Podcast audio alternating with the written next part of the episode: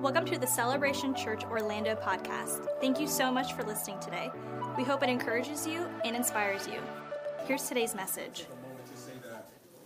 When, when Megan and I got our call to ministry well over 20 years ago, this is this is the church that we had envisioned. Yes. If, if I if I can be real with you, when when Megan and I got our radical call into ministry, it, there was no fog machine, there were no moving lights, there, there were none of the aesthetics that we typically use nowadays to try to draw people in with trying to create an attractional model what we found was just the presence of God and the purity of people coming together and, and, sometimes getting into environments that weren't always the most comfortable, but, but the pursuit of the love of God was certainly more important than the comfort of the people. And so it reminds me of those book of Acts moments where we see that the people of God were just so enamored with the person of Christ that there was nothing that was going to keep them from being in God's presence you know, a scripture that I love to quote when it comes to us as a community. Um, it, it's, it's simple. This it, it says that God is a rewarder of those who diligently seek Him and, I, and I reference it quite a bit because I think that there's something so pure and powerful in that. When we understand that God sees when we take the extra steps in order to get into His presence.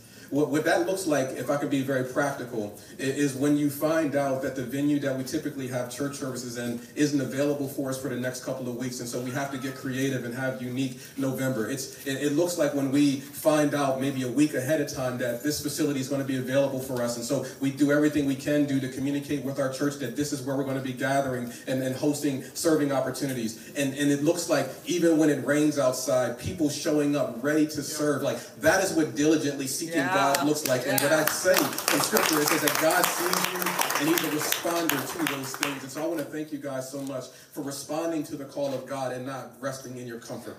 I'm not judging y'all at home at all. That's not for y'all. That's not for y'all. That's not for y'all. That's for those who are traveling. Um, but I do want to read. I, I, do want to read a quick scripture to us to encourage us. Um, and and it's, it's a quick devotional, so it's not going to be long. Pastor Nate's going to come up in, in, just a moment and give us some instructions um, on how we're going to all serve together as, as a family. But it's it's found in Matthew chapter 20. And, and, and what's really important, and I, want us to kind of put this in our hearts, that, that as a family, that as a church celebration, that whenever we gather, there are going to be four things that you can expect. I can't, you can't always expect that it's not going to rain. You can't expect that we're not going to be under a pavilion. But what you can expect is community. You can expect worship. You can expect giving and you can expect encouragement. Amen. That is what the church was built on, and that is what we're going to always do whenever God calls us to come together. So, so here's a pace where I want to encourage us. Uh, found in Matthew chapter 20, verse 20 through 28, it says this Then the mother of James and John, the sons of Zebedee, came uh, to Jesus with her sons. She knelt down respectfully to ask a favor. What is your request? He asked. And she replied, and, and I don't know why I want to say this with a whisper, but if you read the connotation of it, you recognize that she's whispering. She says, In your kingdom, please let my sons sit in the places of honor next to you, one on your right and one on your left. But Jesus answered, saying to them, Do you know what you are asking? Are you able to drink from the bitter cup of suffering I am able to drink? Oh, yes, we replied, We are able. Then Jesus told them, You indeed will drink from this bitter cup, but I have no right to say if you're going to sit on my right or left. My Father has prepared places for those. But when the other 10 disciples heard that James and John basically were trying to maneuver their ways into a position of favor, they, they were indignant. Uh, but Jesus called them all together and said, You know, the rulers in this world lord over the people, and the officials flaunt their authorities under them. But among you, it will be different. But among you, it will be different. Whoever wants to be a leader among you must first be a servant, and whoever wants to be first among you must become a slave. For the Son of Man didn't even come to be served, but I came to serve and to give my life as a ransom for many. What we see in this passage of scripture is, is Jesus is, he's what we call the upside down kingdom. He's shifting the paradigm of what does it mean to really have influence inside of the kingdom context. As you can imagine, this mother who had been watching her son serve so faithfully um, with Jesus, giving up aspects of their livelihood, their ability to gain wealth in that time period. So she recognizes what her sons have given up in order to partner with the mission of Jesus. So, like any ambitious mother, you want to try to position your kids to be successful. I can't be the only father or parent that's made an effort to do everything you can do to position your kids so that they can be successful. So she comes to Jesus and she says, like, hey, um, I know that you see everything that my kids are doing, right? Like, man, you, you love you love them, right? Well, well, when everything is all said and done, can you put them in these positions of authority? What happens here is when those moments when our ambition outpaces the grace of God, where we have such drive and ambition that we can begin to have a transactional relationship with God where I'm doing this for this instead of doing it for Him. Mm. They, they began to have this posture of like, Lord, if you see the sacrifices we make, you see all that we're doing. So because of that, we certainly should be in the seats of honor. But Jesus said, you you've got it all twisted. You're you don't you don't serve looking for a place where to sit, but when you serve, you're doing it because of who you stand with. Yes. It's understanding that things are a little bit different. So Jesus begins to, to shift her perspective a little bit. He says, Listen, are, are you able to drink from the cup that I have to drink from? The, the language that he's using there is directly connected to this Passover meal that they would all take together. And there would be these four cups that they would all share as a family. There would be the cup of sanctification, which was the cup of reminding them that God was always going to pursue his people. But then there's the cup of deliverance. That's the second cup that is drank. And what that cup of deliverance is, is often referred to as the cup of wrath. It's the cup of suffering. And so Jesus was referring to that because he was preparing to go to the cross to suffer for God's people. And that communicates sacrifice. He was saying, I know that you want to be a great leader, but if you really want to be the person that's in a position of influence, you can't skip over the cups. You're going to have to go through a season of sacrifice. You're going to have to go through a season of discomfort. You're going to have to go through a season of leaning more on calling than convenience. Mm. After, after he says these words to her, he has these moments where he's talking about cups, and then he begins to shift the language and talk about what does it really mean to be a servant. He says, Man, I, I didn't even I didn't even come to, to be served, but I, I came to serve, to give my life as a ransom for many. It's, it's here we see that Jesus and his ministry was all the overflow of his desire to serve his people. When we, when we think about what Jesus has done, like the environment that he came from, the Bible says that he that he forsook his godly authority. When you actually read the, the scriptures in Isaiah and these other ones that have described the throne room, I can't imagine I would be the person that would leave that environment. I mean, I'm, I'm just as saved as the next person, but if I got angels just declaring, Holy, holy, holy, holy is the Lord God Almighty, I don't know why I would come downstairs just to hear them say, Crucify him.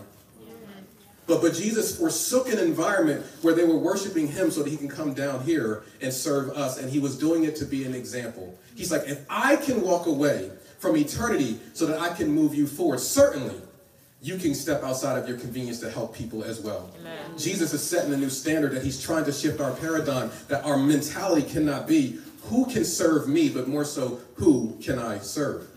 As Jesus continues in this conversation, he says, Man, if you truly want to be a leader, if you want to be a person of influence, be a person that knows how to serve others. He says it's a choice. And, and for the longest time, I used to think that having a servant's attitude was just like kind of like, it was like something that was just like you're wired. And like, man, that person was wired with servanthood. And I used to think like, man, like that person is meant to be a servant, that person is not. But what scripture communicates is having a servant's posture is a choice. It's choosing to serve. It's choosing to be humble. It's making that choice every single day. I'm choosing to put others ahead of me. Megan and I, a couple years ago, we'd saved up all of our little coins and went on a, a vacation. And when we went on this vacation, it was at an all-inclusive resort. We'd never been there before. I'm telling Megan, like, listen, act like you've been somewhere before, girl. Like, we, but we're, we're walking around and we're enamored with all the, the treatment and how we're and how everybody's smiling and all these things. But typical fashion for Keith, like the first two days, I'm into it. The third day, I'm trying to understand how they operate, and by the fourth day, I'm trying to find dents in the armor. Like, okay, like I'm, I'm just that's just the way that my analytical mind works. So here we are on the fourth day. And, and I got a great relationship going with the people that had been working alongside of us. So our person that was like kind of assigned to us was Andreas. Remember Andreas, Megan? Mm-hmm. So um, so I see Andreas and I finally say to him, like, hey man, listen. I said, bro, we've been hanging for the past four days, bro. bro like, this has been absolutely amazing. I got I got a question for you. Do you ever have a bad day?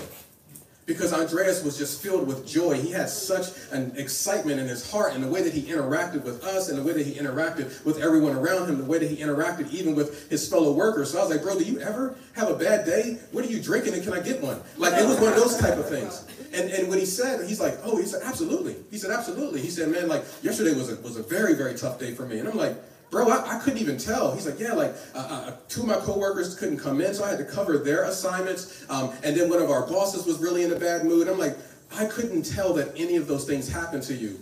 He said, because I recognize that a price was paid in order for you to be here, so I'm going to serve you with excellence regardless of how I feel. Wow. Wow. He made the statement that a price was paid in order for us to be there, so he's going to serve out of the overflow of the price that was paid and not based on how he felt. He didn't recognize that he was preaching the gospel to me at that very right. moment. It was seared in my mind, and I never could forget it. That he was saying a price was paid for us to be here, and we're going to serve out of the overflow of the price that was paid. Let me make it a little bit more clear for some of us. The Bible says that Jesus paid the price for every single one of us. Yeah. That he gave up the seat to put us in heavenly places, so that now we are able to serve of the overflow of what has been done for us. Let us be reminded that when we serve our community, we're doing the community a favor. That when we serve at our church, we're not doing the church a favor. That when we serve others around us, we're not doing them a favor. We're serving out of the overflow of the fact that Jesus first served us. So we serve because we made a choice that we're going to make a difference. It's not always convenient. It doesn't always feel good, but we know that we're called to do it. That is what it means to have a heart of a servant. It's not waiting for that, that emotion to hit us. It's making the choice to say, a price was paid, and I'm going to serve of the overflow of that. Celebration Orlando, I couldn't be more blown away at the way that we respond to the way that that price has been paid for us. And then through us, we're able to demonstrate the love of God to those people who desperately need it. You'd be amazed at how these simple gestures of giving up an hour and a half of our time is literally seeds of eternity for a person that's going to receive what we're about to do. Yeah. So sometimes I don't think we're going to get it, and I don't want to romanticize heaven, but I do believe there's a moment when we're standing before God, and there could be a cinematic moment because your guys know I love movies. I think God's going to respond to that. But there's going to be a cinematic movie. It's going to be like a trailer. Long for me, it's going to be a super long trailer of all the good I've done in my life. Like we're going to be here for a while. There's going to be a trailer of all the good that we've done, and we're not going to recognize that time that we just spoke to someone and not realizing that they were having a bad day. That day that we encouraged someone when they were on the verge of maybe trying to end their own lives. There were moments when we came to a rainy park and decided to pack up some things for some mothers who were young and having children and didn't understand what the next step was going to look like. But because we wrote handwritten notes and let them know that they are loved by God, that that gave them the hope to go on, and now that became the next evangelist that is now reaching the next generation. I'm trying to help you to understand. You never know what we're about to do, and we do it because of what has been done for us. Amen. And what I love about this church is that we're all hands. We all participate and we're all in. So what I want to do is I want to pray over us. I'm going to ask Pastor Nate to come to give us some instructions. But just from your pastor, thank you so much for truly being a church that looks like heaven. Thank you for being a kingdom-minded church that is willing to get uncomfortable, willing to get your shoes a little bit muddy. I went and changed my shoes because I was like, hey, like the other shoes I had on, those were not meant for this weather. But but doing whatever it takes in order for us to be here to serve the people of God. That is what we do. We make a decision to make a difference. Let me pray for us. Lord, I thank you so much for the way that you invite us to participate in this kingdom work. We don't take it for granted. We don't take it lightly, God, that, that in your parting words, Christ, you said that I, I count you as family. I count you as brothers, that you are part of this kingdom work, and I'm inviting you in. You're not kept in the dark. And if you do your part, I do my part, we're going to continue to see the kingdom of God advance. Father, I pray over every one of our precious people, not only the ones who are here today, but those who participate in their generosity that allows us to have the resources that we're able to plant seeds to make a difference in others, God, that goes beyond today. That is what a kingdom legacy looks like. So, Lord, I just pray that you bless our time. And Father, I am praying. We don't do this for something, but we do this for you. But we also have an expectation that you're going to refresh those who refresh others. That's your word, that's your promise. And so, Father, we stand on that promise knowing that you're a rewarder of those who diligently seek you, that you refresh those who refresh others, God, that you respond to acts of faith. So, Father, I pray that you pour out your blessing. I pray that you pour out peace. I pray that you pour out strength. I pray that you pour out whatever it is that there's a deficit in our lives. I pray over every one of us right now that there's an abundance. In Jesus' name, amen. Amen. Amen. amen. Let's give God some praise. Thanks again for listening. We hope you enjoyed today's message. We'd love for you to subscribe to our podcast and review and share what you heard today. If you'd like more content like this, or you'd like to connect with us, go to celebrationorl.org. We hope you join us next time.